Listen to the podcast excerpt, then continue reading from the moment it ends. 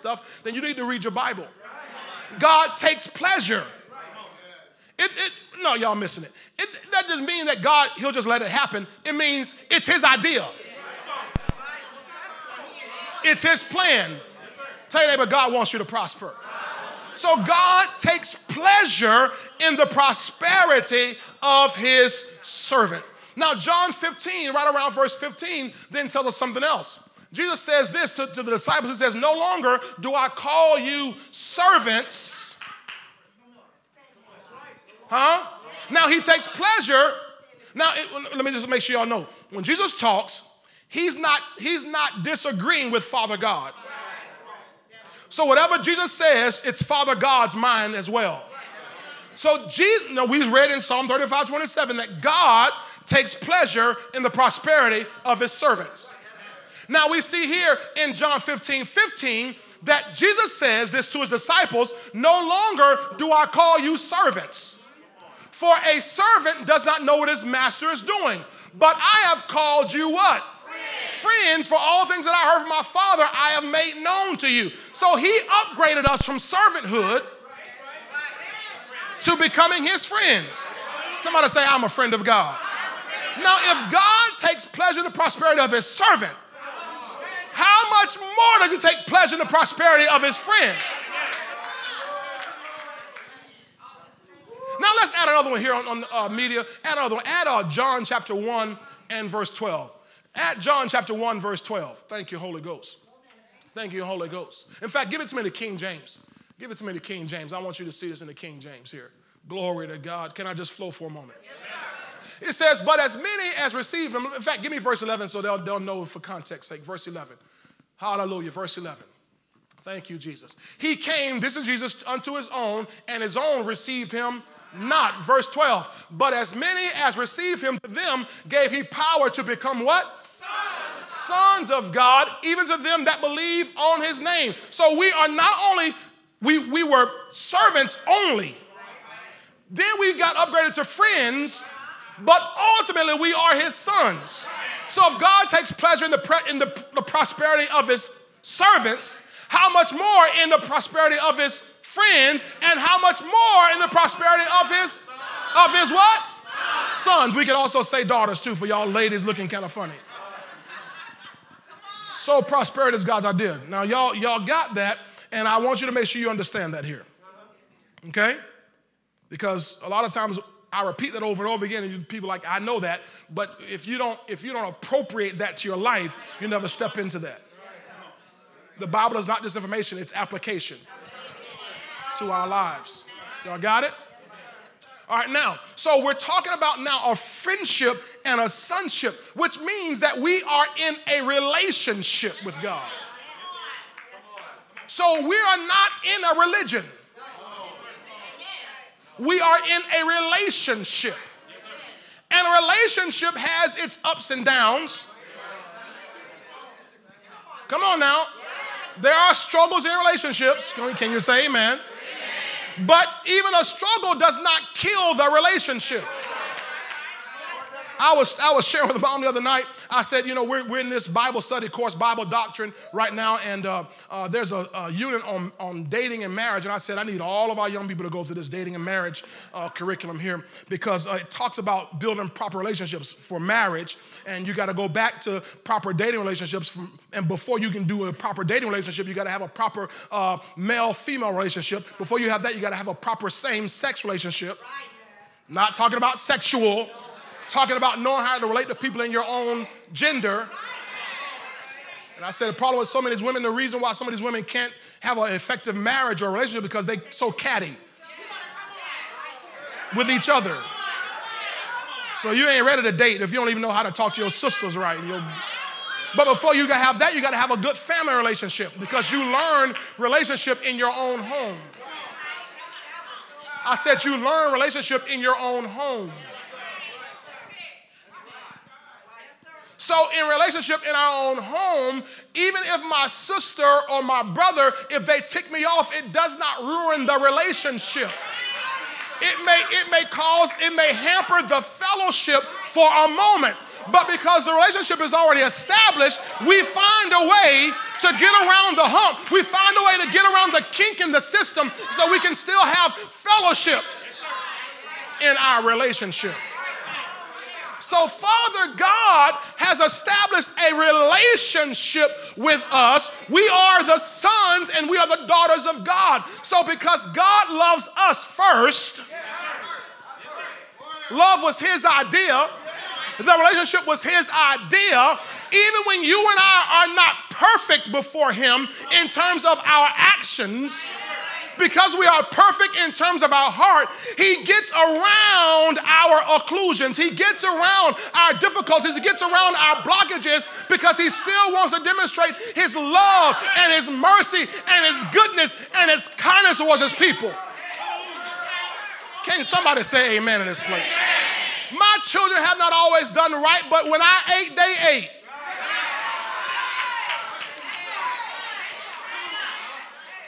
They might have disappointed me, they might have angered me, but when I ate, they ate. And I, I wouldn't eat crabs and give them hot dogs because they weren't acting right today.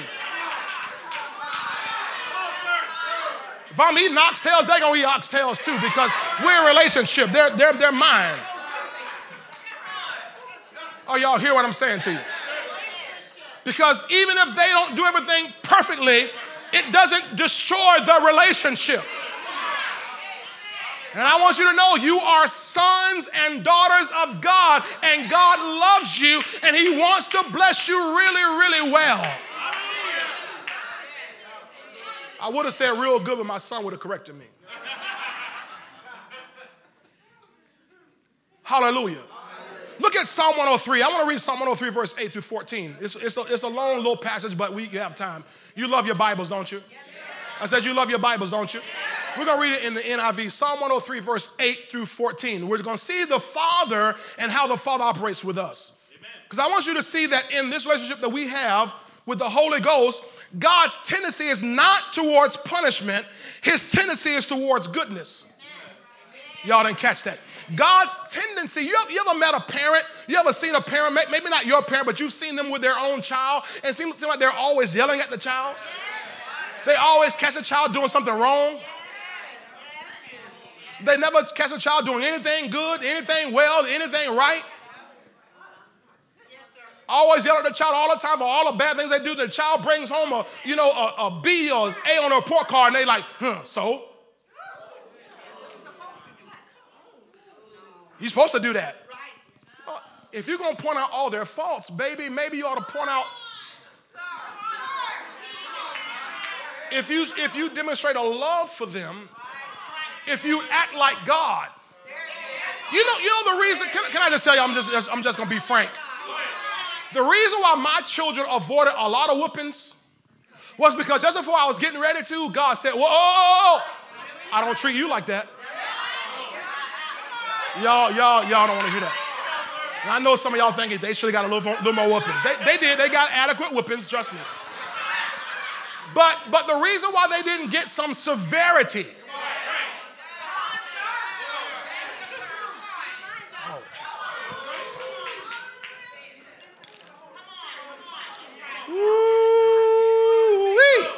Glory to God.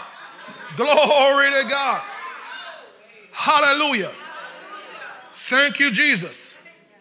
Thank you, Jesus. Hallelujah. Um, there's a scripture that talks about that. Well, I, I don't want to get off. I don't want to get off track. I, I want to give y'all. Um, what what what did I tell you? Psalm 103. Okay, let me let me deal with that. It'll come to me.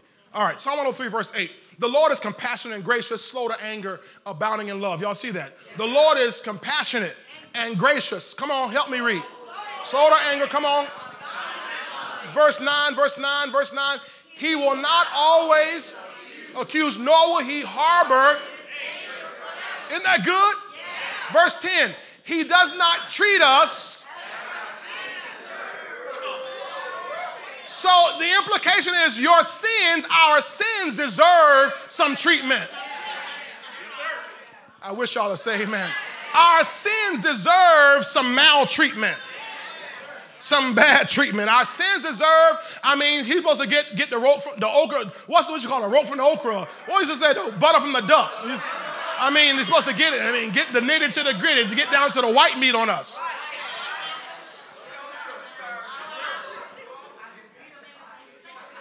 Our sins deserve God getting all that. But it says he does not treat us as our sins deserve or repay us according to our iniquities. Verse 10. Uh, keep going. For as the as high as the heavens are above the earth, so great is his love for those who fear him. As far as the east is from the west, so far has he removed our from us. Keep going, keep going.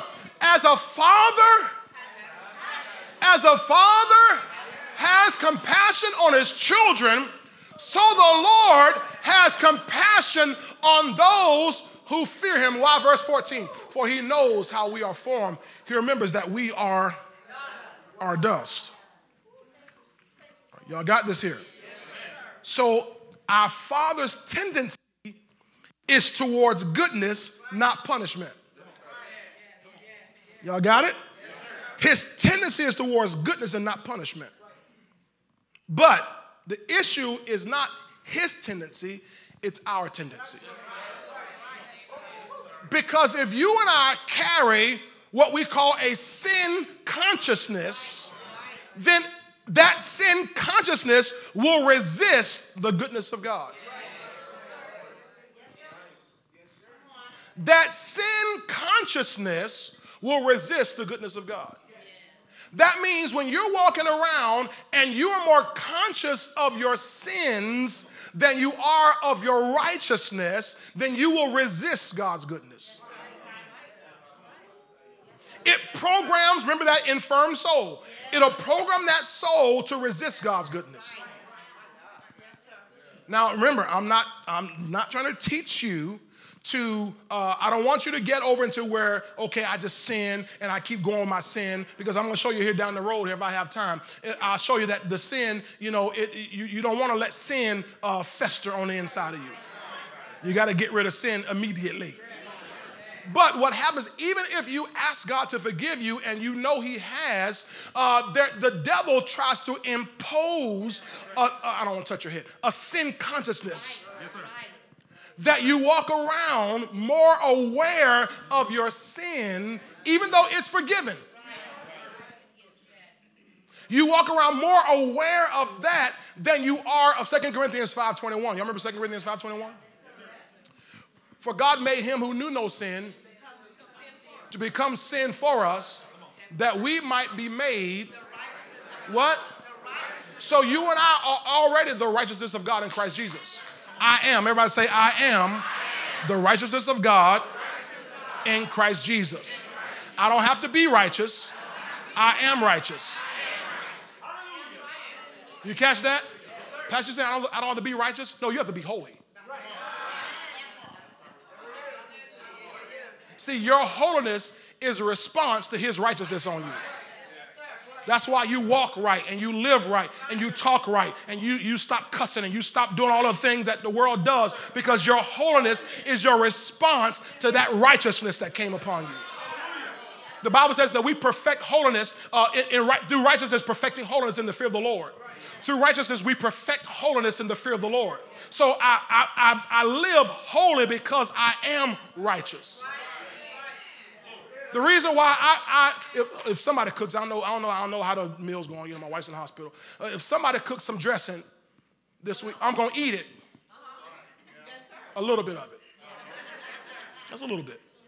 But but some of my other counterparts, they like stuffing. Just look straight ahead.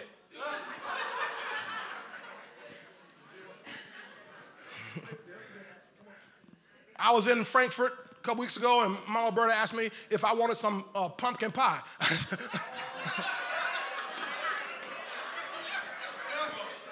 no, no, no, no. My counterparts, maybe, not me. I like sweet potato pie. Now, can I just say without how I want to say it? The dressing and the sweet potato pie don't make me black but because I am.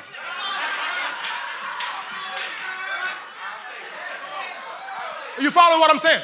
So, so I am righteous. But the devil tries to impose a sin consciousness. I'm just testifying to you because this is what I've had to battle with this week. The devil has been, wor- I mean, trying to wear, weary me this week ever since we rushed to the hospital. I mean, the devil been trying to, I mean, just trying to wear me down because he's trying to make me like, you, this what you deserve, this what you get. You got this, you had this coming. And I'm, I'm, I'm having to battle back in the, in, no, no, wait a minute, I'm forgiven and, and we're forgiven. And I know I did stuff, I, I know I messed up all them years ago, uh, but, I, but I, God's forgiven me and I'm walking right with God and I, I'm, I'm talking, I'm living right, best I know how. Y'all, so y'all know I'm talking about, right? I mean, all it takes, you, you blow out a tire, the devil tell you, see. Remember that you said that thing about that lady over there? You said that thing, and that's why your tire blew out. Uh-huh. Sin consciousness. So we got to be healed. Go, go to Psalm, let me show you something here. Psalm 41. Let me keep going. Psalm 41. Psalm 41. And I want to look in the King James uh, Version, please. Psalm 41, verse uh, 4. Remember, I gave, we looked at this last week. Right? I want to see two verses, 4 and 11. I'm going to deal with verses 4 and 11. Notice he says here, this is David talking. He says, I said, Lord, be merciful unto me. Do what? Heal my soul. So we dealt with that all last week. Everybody's soul should be healed by now. I've had people from all over the country respond to me and say, Pastor, thank you so much for that message. Uh, I, my soul has been healed. Heal my soul, for I have sinned against thee. Then I'm gonna come back to that. Go to verse 11. Verse 11. He says, By this I know that thou or that you favor me because my enemy does not triumph over me. All right? So I want you to see that David does something here. Number one, go back in verse 4 that David acknowledged his sin. He acknowledged his sin. He didn't act like he hadn't sinned. See, and that's what a lot of this grace teaching today is trying to get us to act as if we hadn't sinned. So when I'm talking about sin consciousness and not having a sin consciousness, I'm not talking about acting like you didn't sin. You must first acknowledge your sin. Yeah, I messed up. So David, he said, he said, heal my soul. He said, for I have sinned against you. So you must first acknowledge your sin. The Bible says in 1 John 1 9, y'all know this. If we confess our sins to him, he is what? Faithful and just to forgive us of our sins and to also what? Cleanse us from all unrighteousness. So I, I must first acknowledge it. Yep, I messed up. You can't walk around, oh boy, you can't, you can't walk around like, like your, your stuff don't stink. Yes,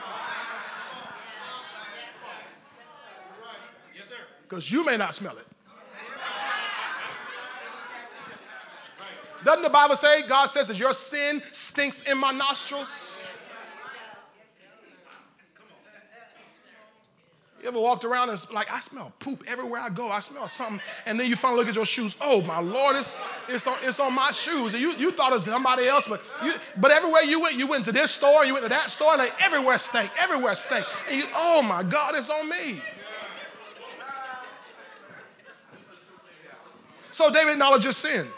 Now I want you to read this verse here, Proverbs 28, verse 13. Proverbs 28, verse 13. I'm trying to go as quickly as I can. I'm trying to get through this here today. I'm not preaching Tuesday. Verse 13 He who covers his sins, he who covers his sins, help me out. He who covers his sins, that means covering, acting like you didn't do it. And it says if you do that, you will not be successful. You will not prosper. You will not uh, have any achievement. Because why? When you cover it, you know it's there. You're going to really have a strong sin consciousness because you're going to always be like, I wonder who knows.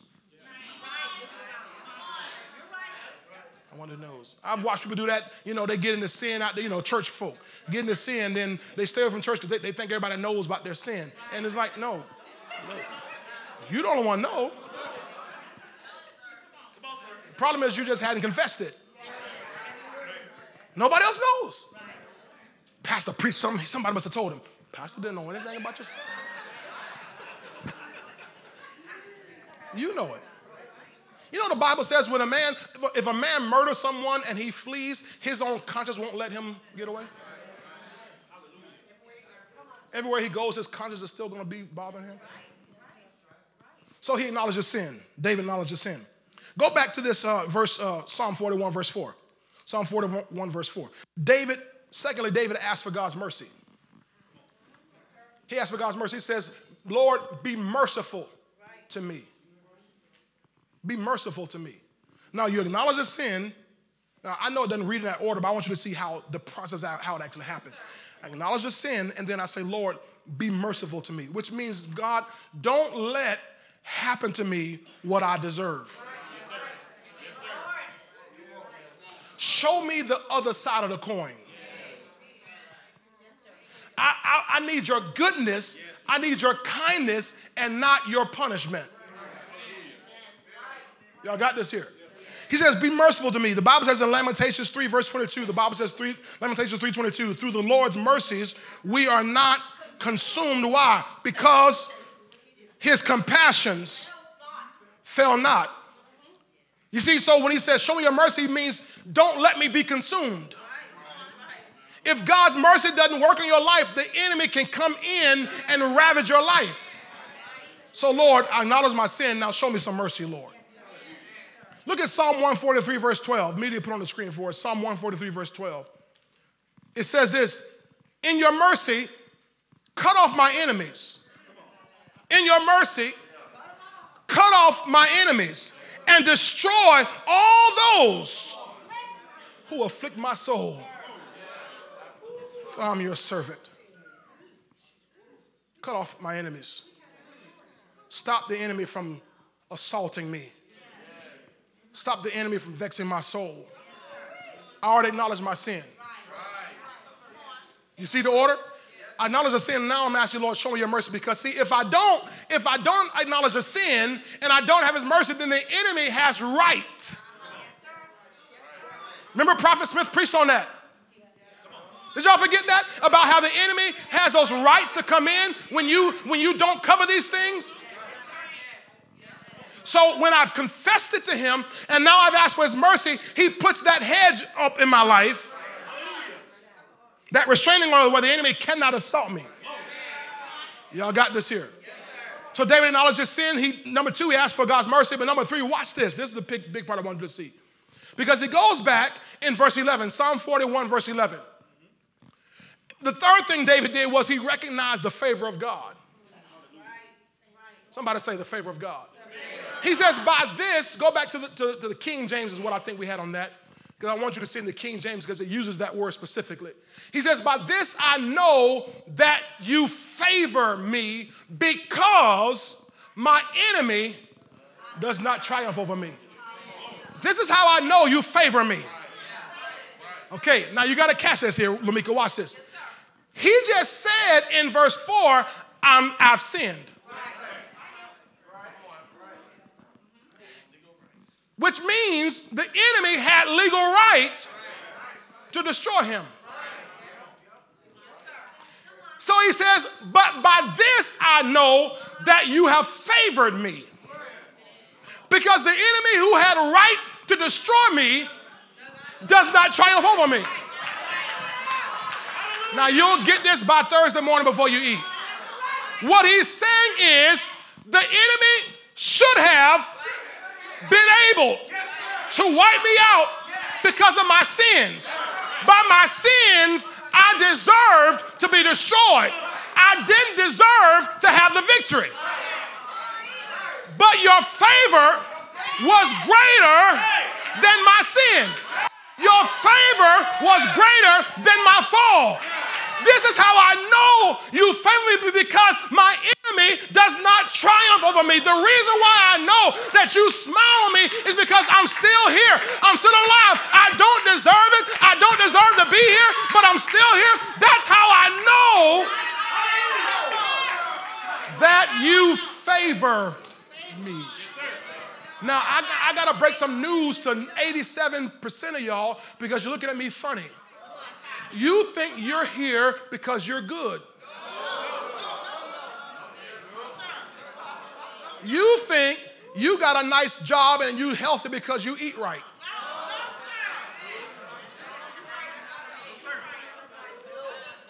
You think you earned your way to be here today. And you miss it because the sins you have already committed. I'm, I'm, I'm, I'm gonna bust you right here. The sins you committed yesterday. See, because some of y'all thinking, yeah, I remember 35 years ago. No, those sins you committed yesterday.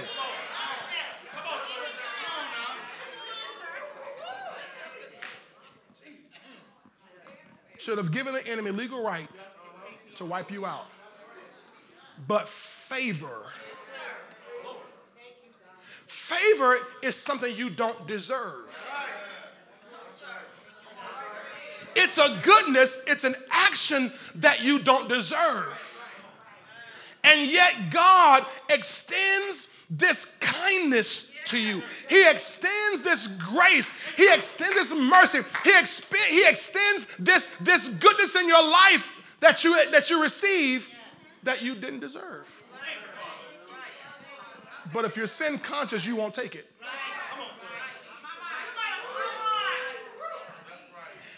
And when I was praying, I said, God, all the things you're doing, all the things you've done, all the things you're promising that are yet to come, God, I don't deserve it, but I'll take it.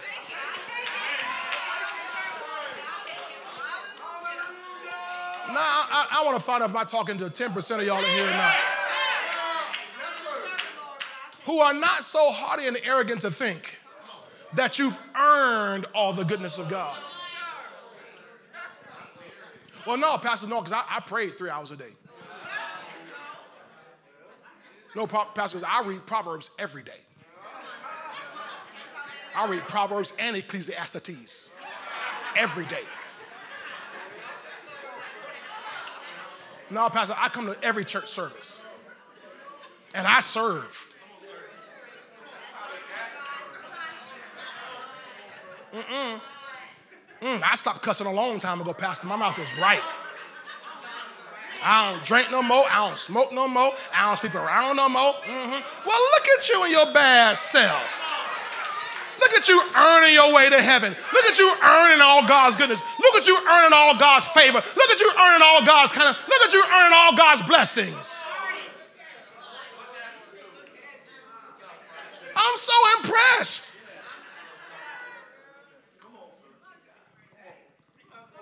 But that ain't my testimony. I read every day and I pray every day and I don't cuss, I don't drink, I don't smoke, I don't fornicate, I don't do none of that stuff. I, I come to church, I come to every service. I, that ain't, but but but but what God has done for me is more than I deserve.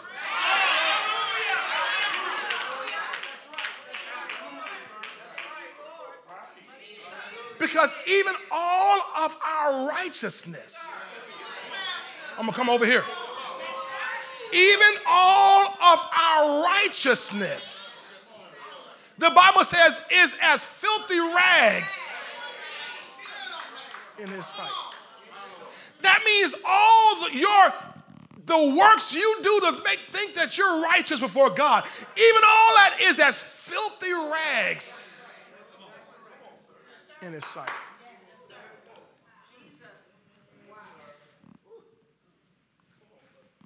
So I need something beyond what I deserve. Uh, let me give you a scripture here Psalm 30, verse 5. Psalm number 30, verse 5. How many of y'all have ever messed up? That's 40% of y'all. The rest of y'all been perfect.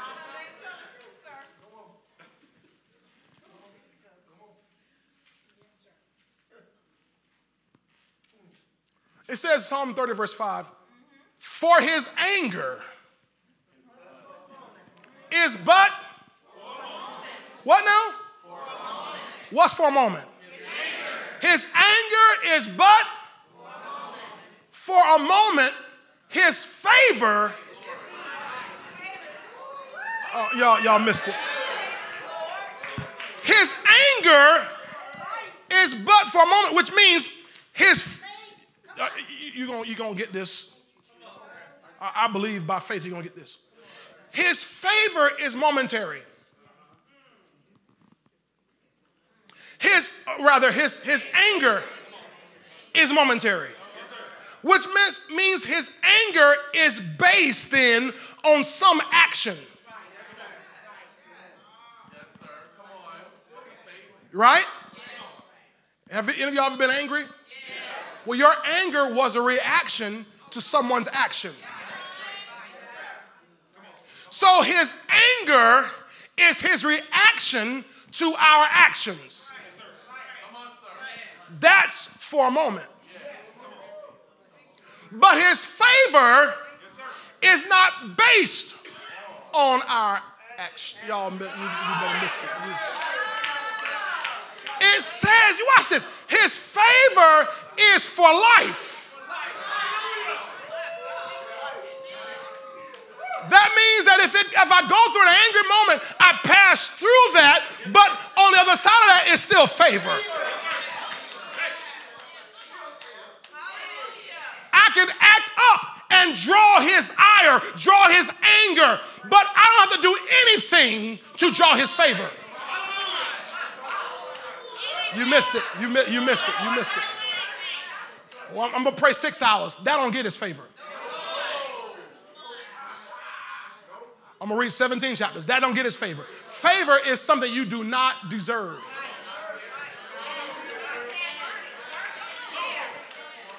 Should I quit? I'll, I'll quit if y'all don't want this. His anger is a reaction to my action. But his favor is a covenant stance that he made with himself that is not contingent upon my actions that I have in my life. His favor is towards me even when I don't deserve anything, even when I've messed up, even when I fall short. His favor is on my life for life. Which means, thank God, that his favor outweighs his anger and his favor outlasts his anger. You better catch that. You better catch that. You better catch that. His favor outweighs his anger. I told you, there have been times I've been angry with my children, but I didn't. Y'all don't believe this part. There are times I've been angry with my wife. But I still open the door.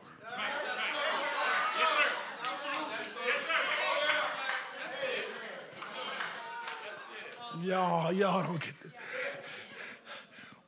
You still because because the favor outweighs the anger. I'm still pleased with you. And there may be a moment, a temporary moment of letdown, of disappointment, of anger, but something on the inside rises in God that He shows you His mercy and His goodness and His kindness. It outweighs the anger and it outlasts the anger. The anger is but for a moment, but the favor is for life.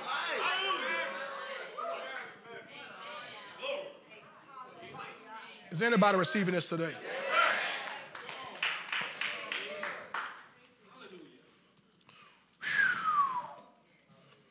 Glory to God. Glory to God. He says, I recognize by your favor because my enemy does not triumph over me. Now, I've sinned, but my enemy does not triumph over me. I, I, I mean, I, I, put myself by my own sin, I put myself in, in position to be defeated.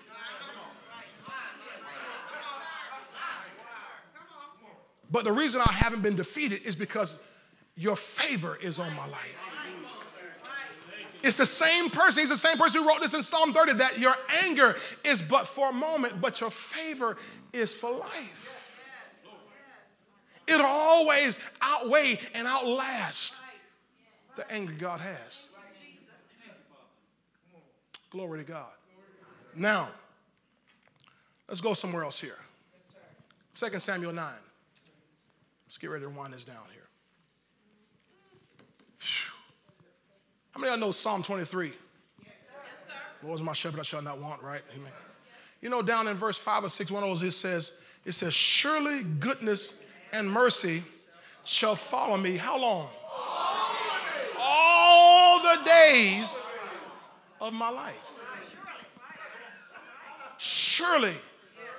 That's a covenant term, a covenant sealed word of promise that every day of my life there's goodness and mercy. Every, which we could sum that up by saying there's favor. The days of my life. Now, you know, I'm looking at some of y'all like, you don't get it. You don't, you don't get it. it it's, it, it's, it's like you think that you have earned. See, because we, we went to preschool and we went to kindergarten and they had merits and demerits. And you did some bad stuff, they put a strike on the board. You get three strikes and you out today. Or if you did something good, we're gonna get some stars. If you if you get five stars this week, you get an extra, you know, extra credit on, you know, so you you earned or you lost privileges based on your your behavior. And so we grow up with that same mentality and we bring it over into, the, into faith, into the kingdom of God, and we act as if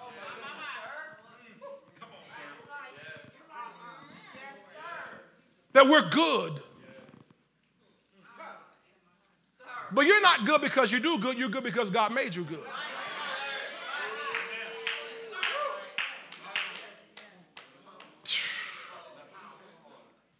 Glory to God. What God has done in my life, I look back and I say, God, I don't deserve any of this. I'm not talking about this unworthiness doctrine where I'm some, Lord, I'm just, I'm just a little worm. I'm not talking about you having this worm mentality. Well, God, I'm just looking down, I'm just, I'm just a lowly peasant. I'm not talking about that.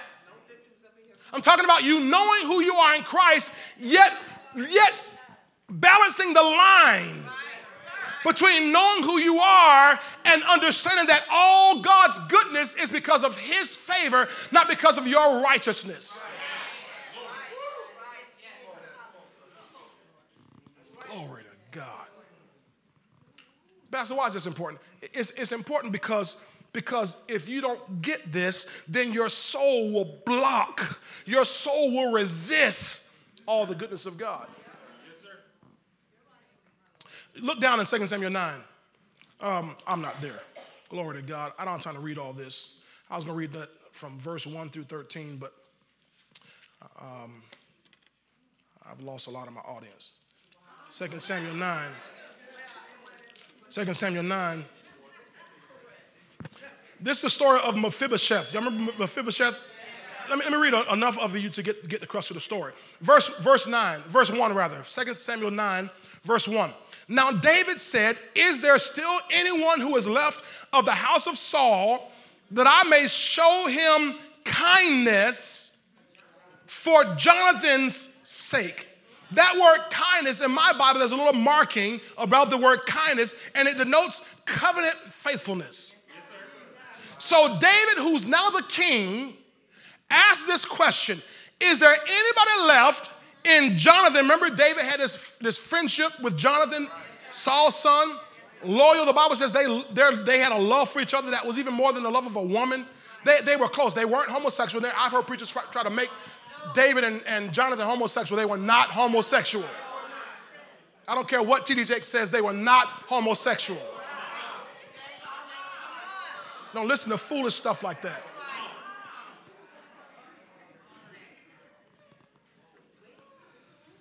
People spewing this foolishness, trying to, trying to let this little leaven get into people's hearts.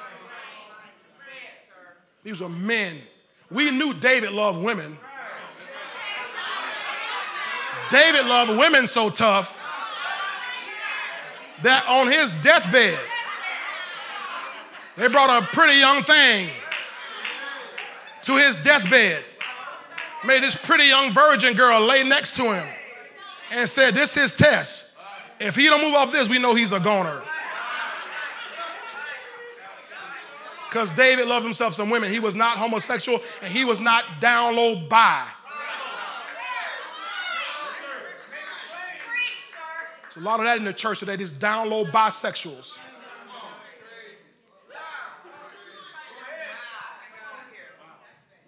So David had a covenant with Jonathan. And he said, even after Jonathan is dead and gone, he said, Is there anyone left from his house, Saul's house, Jonathan's house, Saul is Jonathan's father, Jonathan's father, that I can show this kindness or this covenant faithfulness, as the Hebrew word chesed? It's a word that, that, that denotes the extreme goodness, extreme favor to. And go on, you read, you see a servant tells him, Yeah, there's this one man. Verse 3, he says, Is there not still someone in the house of Saul to whom I may show kindness of God? And Ziba the king said, There is still a son of Jonathan who's lame in his feet. The king said, Where is he? And he says he's down in a place called Lodabar. Lo Debar. Lo Debar. Lo means nothing, means uh, no. Debar means word or thing. He's a pla- in a place where he's got no word, he has no thing, he's got nothing. He's nothing. He's got nothing. He's living a place of nothingness. But somebody is thinking about him. He's lame, crippled in his feet, can't work, can't do anything. He's cut off from royal heritage. And yet God puts him on David's heart to show him kindness. Glory to God. Verse 6 now, when, when Mephibosheth, the son of Jonathan, the son of Saul, came to David, he fell on his face and prostrated himself. Then David said, Mephibosheth, and he answered, Here is your servant. So David said, Watch this, verse 7 Do not fear, for I will surely show you kindness. Come on. Because you're such a good guy. So I'm going to show you this kindness, this chesed, this mercy, this favor, and you don't deserve it. In fact, your grandfather was my enemy. And if you know anything about kings and how king, kingly lines operate, anytime a new king took over, they killed all the family of the previous king. So to make sure there'll be no uprising against his administration. But David said, No, I'm not going to operate like that. I want to show you favor. That's why, why Mephibosheth was so scared. He knows that he should have been killed in front of David. But he said, I'm not going to show you any judgment. I'm going to show you mercy. I'm going to show you goodness. I'm going to show you kindness. I'm going to show you favor. Now, watch this. Watch this. Verse 7. David said, I'm going to show you kindness for Jonathan's sake and will restore to you all the land of Saul, your grandfather. You shall eat bread at my table continually. Verse 8, he bowed himself and said, What is your servant that, that you should look upon such a dog, a dead dog as I? In his mind, I'm a dead dog. I don't deserve anything you're doing. I don't deserve any goodness. I don't deserve any kindness. He said, I'm such a dead dog. He knows in David's eyes, he's supposed to now die. But the king set it up for him to eat at his table set up for him to have provision coming from all the land that would be restored to him. Now, watch verse 13. Watch verse 13. So Mephibosheth dwelt in Jerusalem, for he ate continually at the king's table. Now, look at this now. Where was Mephibosheth living?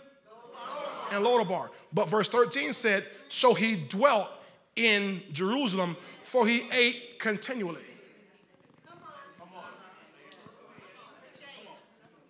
In other words, Mephibosheth had the same mindset as I have. I don't deserve it, but I'll take it.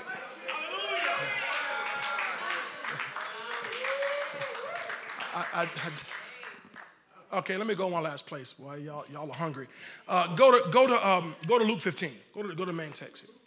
Luke 15, main text, and we'll wrap it up here, right here, right here, right here, right here right here. This going this this helping somebody. See, because what? See, this, this is my challenge, Elder Baker. What if God next week comes to you and brings somebody to you with with uh, a Maybach?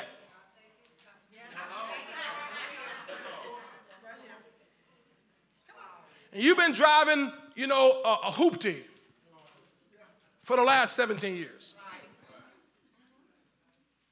See, what's going what's to run through your soul is do I deserve this?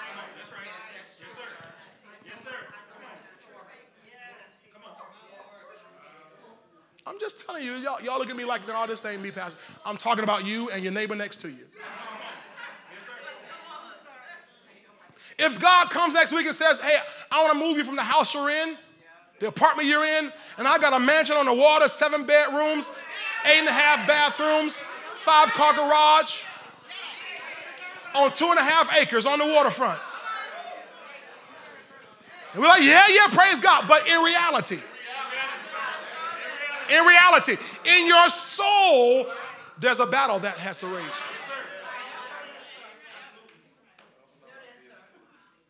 Because in your soul, the devil's going to come in and try to infiltrate and say, No, but you don't deserve that.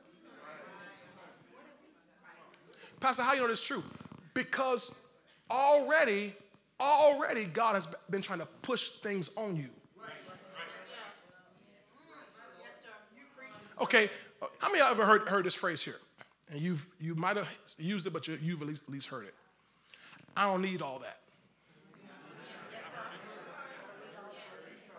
I don't need all that. Yes? Okay, now let me ask have you, have you ever heard this, this phrase? It's better to have and not need than to need and not have. How many ever heard that? It's better to have and not need than to need and not have. So you can, you can understand that when it comes to, well, I, would rather have two rakes and not need them than, the, than to need a rake and don't have one. You understand that? But what if God wants to bring you to the seven bedroom, eight and a half bath house? And your mind, your soul is telling you, I don't need all that. Or what happened to is better to have. See, y'all ain't got it. What happened to is better to have and not need than to need. Yeah, but it's just me. But what about when the God tells you to be hospitable? Be given hospitality, which literally means to open your home to people. Well, now I don't, I don't have all that. Well, you, because you've been saying I don't need all that. Y'all missed it. I don't have it because you keep saying you don't need it. Y'all missing what I'm saying. You've been telling, you've been convincing yourself, I don't need all that. Put up Isaiah 55, verse 2 on the, in, on the screen, please. Isaiah 55, verse 2. Isaiah 55, verse 2. Glory to God. Glory to God. Why do you spend money for what is not bread and your wages for what does not satisfy? Look, look at this last line. Listen carefully to me. Listen carefully to me. Listen, listen carefully to me. Eat what is good and let your soul, let your soul, let your soul delight itself in. Do I need to explain abundance to you? Does everybody understand what abundance is? Abundance is having and not needing.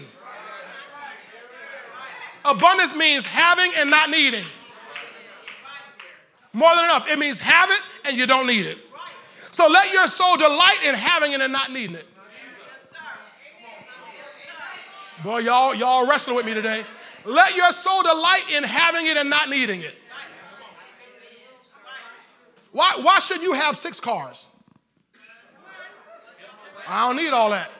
What happened to having and not needing? See, we, we've understood that on small, minuscule levels. That's why you have 17 of the same t shirt.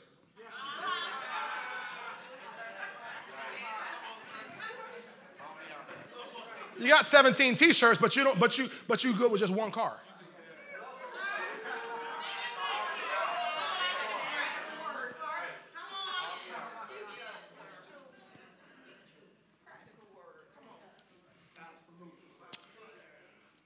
All right, let me finish here. Luke, Luke 15. Oh, I'm already, I'm already past one o'clock. Lord have mercy. Okay. 17. Is everybody familiar with this story? Anybody not familiar with this story? This, the, well, let me just give you background. This man has two sons. It's a parable. Man has two sons. One of the sons decides, okay, I'm not going to wait till my, my wealthy, rich dad dies to get my inheritance. I want my portion of the inheritance now. The youngest son, he's entitled to one third of the estate. Okay? How do we know? Because the law was the, the eldest child got a double portion of all the estate. man had two sons. The eldest sons get two thirds. The youngest son gets one third. Do the math. So he wants his one third. He takes his one third now, and he rides out into the off into the sunset, and he goes and he spends all the money he has on what the Bible calls riotous living. We assume he had a few, you know, hookers and you know drinks and did a few lines. You know, they do, you know, having a good old time. And he ended up, the economy went bad, depression, recession, depression came. He ran out all of his, his money. Nobody would feed him. He ended up getting a job working in a pig pen. And it was so bad he wanted to eat what the pigs ate, and they wouldn't let him even eat what the pigs ate. And for a Jewish boy, it's the worst form of degradation you could ever get to. Okay? So he, he realizes, okay, wait a minute, back in my father's house, all my father's hired servants. At my father's house, the servants, at my father's house, the servants have more than enough. At my father's house. I'm a son, but my father's servants have more than enough. So I'm to go back home. But in going home, he said, verse 17, but when he came to himself, he said, How many of my, my father's hired servants have bread enough to spare and perish with I perish with hunger? I will arise, go to my father, and will say to him, Father, I've sinned against heaven and before you. I'm no longer worthy to be called your son. Notice he says, I'm no longer worthy. So he understands that what he has done is worthy of death or at the very best, being only a servant that his what he has done against his father is worthy of the worst sentence you can get. Now, a couple years ago, Elder Warren came here and, and preached the stuffing out of this here. I don't need to try to imitate that. That's go back and get that. That was crazy. Um, verse 20. And he arose and came to his father, but when he was still a great way off, notice, notice his father saw him. His father had compassion. Remember, we read in Lamentations, his compassions fail not. Mm, praise God and ran and fell on his neck. Now, the town elder should have killed him, but the father fell on his neck to cover him. In fact, you read, you read the, the, the, the Greek term here, fell on his neck, literally means the father stuck his neck out for him. That's what it literally means. His father actually stuck his neck out for him. Okay? And kissed him. And the son said to the father, Father, I have sinned against heaven and in your sight. Here's a speech I'm no longer worthy to be called your son. So he knows he doesn't deserve anything. But watch God, who's represented by the Father in this story. The Father said to his servants, Bring out the best robe, put it on him, and put a ring on his hand, sandals on his feet, and bring the fatted calf here and kill it, and let us eat and be merry. For this my son was dead and is alive again. He was lost and is found. Period. Now, pause right there. Because now the son has a decision to make. At this period, the son has a decision to make. Because he's already admitted that he's not worth it. He's already admitted that he sinned. He's already admitted, really asked for mercy, and at least let me just be your servant. What he's saying in a nutshell is, I don't deserve anything. Now, they've already brought the best robe, already brought the shoes, already killed the fatted calf, but the son in this place has to say, okay, Am I going to take it or not? She got it. Stand up. Stand to your feet. Y'all got it. See, that's it. She got it. She already finished my message. That's it. Am I going to take it? Y'all, y'all, y'all missing this. Y'all, y'all waiting. Y'all waiting for me to hoop. I'm not going to hoop. I'm not going to hoop. Am I going to take it?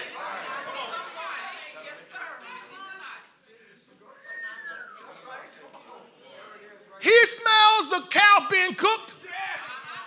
He knows it's for him. He sees that best robe, those sandals, that ring. And if he would allow his sin consciousness to dominate at that crossroads, he would walk away and not receive it. And you may think, well, what does it have to do with me? Because I guarantee you, I guarantee you that every one of us has been at the same crossroads time and time and time again. You may not have seen it this way, but I'm bringing it out to you this way. That God is always trying to show His goodness, His kindness, His mercy, His grace, His favor to us. And yet, if we carry the unworthiness mindset, then we will not accept what God is trying to do for us. I wish, I wish, Sister Annie, I could, I could walk you down the memory lane of my own life to tell you how many times in my own life, in the last several years, that I was at the same period, but I walked away rather than enjoy the party.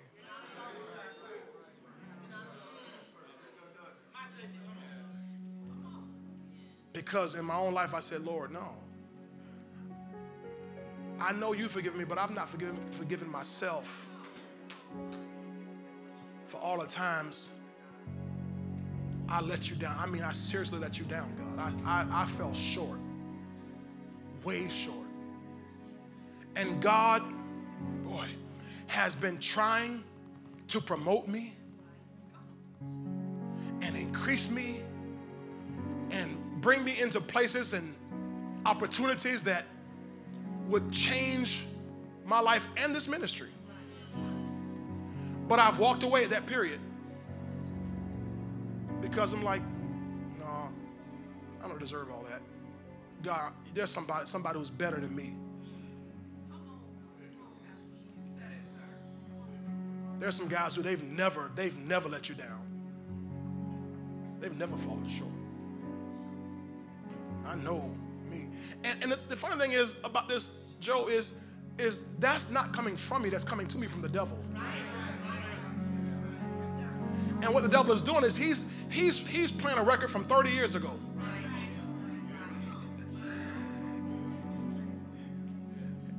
And that, that's this, this what I'm doing. This, this is exactly what, what's happening, Brother Joe.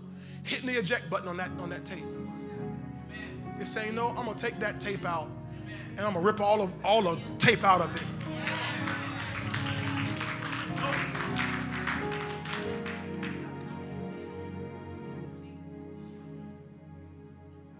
And I mean, I mean, man, just watching what God has done and what He is doing and what He's saying. Luke 17, 24. Luke 15, rather. Put that verse back on the screen, 15, verse 24. I think that's the verse we left off, somewhere around there. After the period, look at the last sentence. And they began to be married. Would they include he?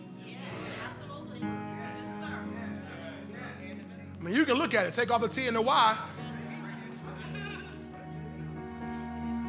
He is in the they.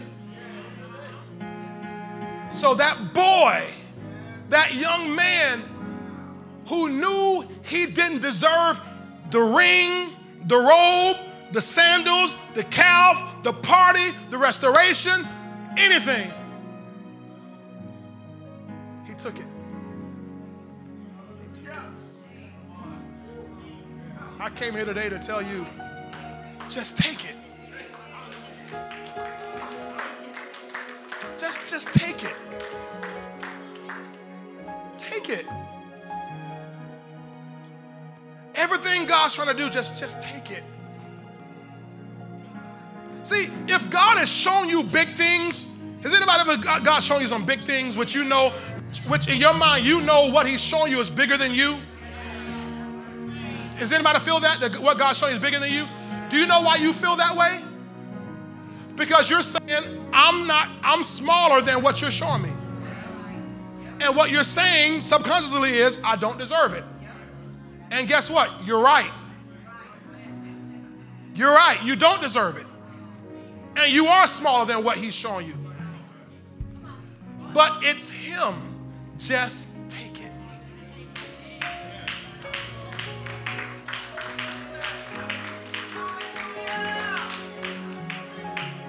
Somebody this week, this week, yeah, you might have a short week this week, but you're you're to get a job opening that you may not feel qualified for. You may feel like I've not been the best around here. I, I prophesy that there's a job opening coming for you this week that you know you don't deserve it, but I'm commanding you by the authority of the Holy Ghost to take it.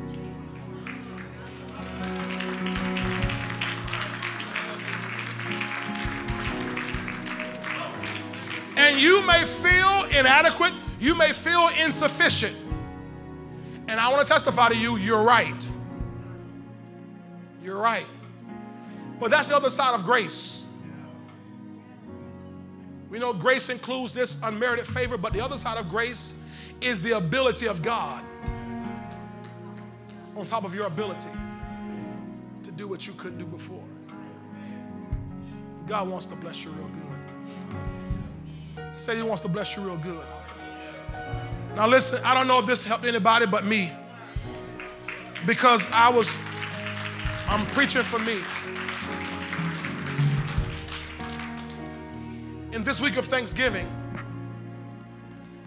as I reflect on God's goodness to me, I say, God, I just thank you. I don't deserve anything you've done.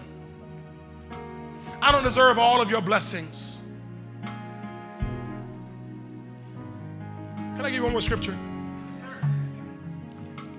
Y'all, you're going to get tired of me, aren't you?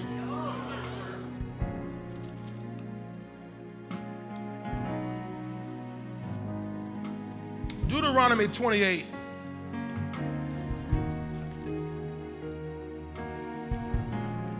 Verse 47. Oh, Jesus. How many know Deuteronomy 28? Stay tuned now. Stay tuned. Listen to this. Listen to this. By the time we get to verse 47, we're talking about all the curses. All the blessings are in through, through verse 14. Verse 15, it shifts to curses. And notice there are reasons why the curse comes. Now, watch this. Verse 47. Are y'all there? Because you did not serve the Lord your God with joy and gladness of heart for the abundance of everything.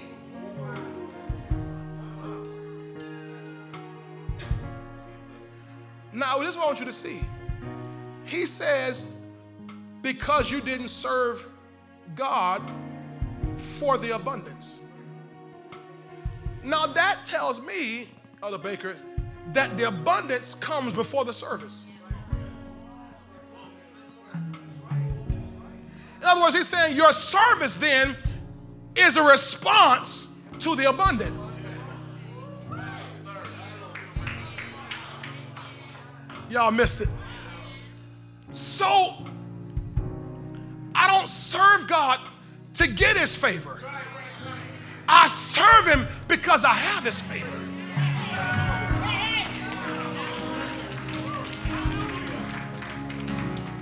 See, if, if I serve him to get it, then it ain't favor.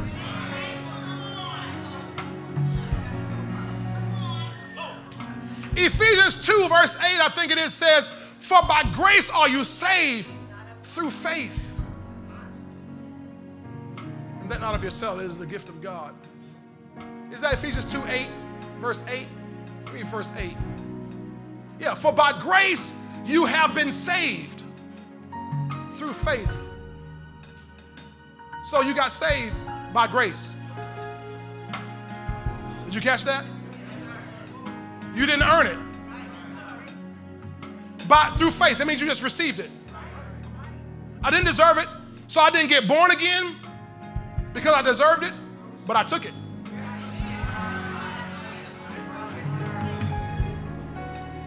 What if I'm sick in my body? I don't deserve to be healed. But I take it. I'll take this healing.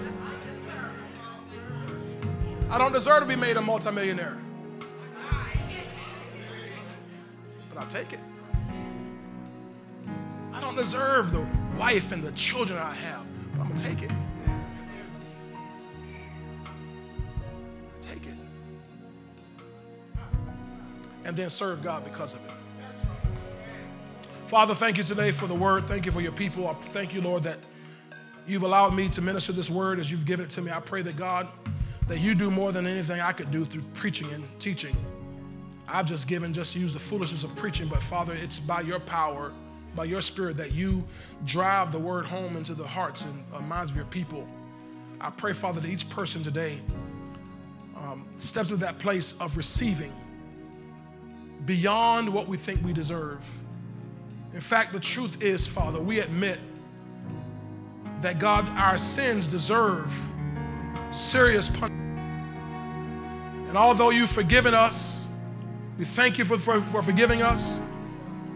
We know there's an enemy who tries to remind us, and he does remind us often, of how we let you down and to make us feel in, inadequate and unworthy. God, and the truth is, we're not worthy all you do for us. God, you go beyond our worth love. You go beyond uh, our, our, the level of how we serve you. you go far beyond what we do. And I pray today that, Father, your people will step into that place of simply receiving your favor, your goodness in our lives. Bless each person today to walk in another level. I pray that every soul will delight itself in abundance. That every one of us, uh, every one of us will prosper and be in health, even as our souls prosper today. Lord, heal our souls so we can receive all you have for us, we pray. In Jesus' name, amen. Amen. Everybody say, God, I don't deserve your goodness, but I'll take it. I don't deserve all your blessings. I don't deserve all your kindness. I don't deserve all your mercy. I don't deserve all your grace, but I'll take it. I'll take it. I'll take it. I'll take it. I'll take it. I'll take it. Everybody.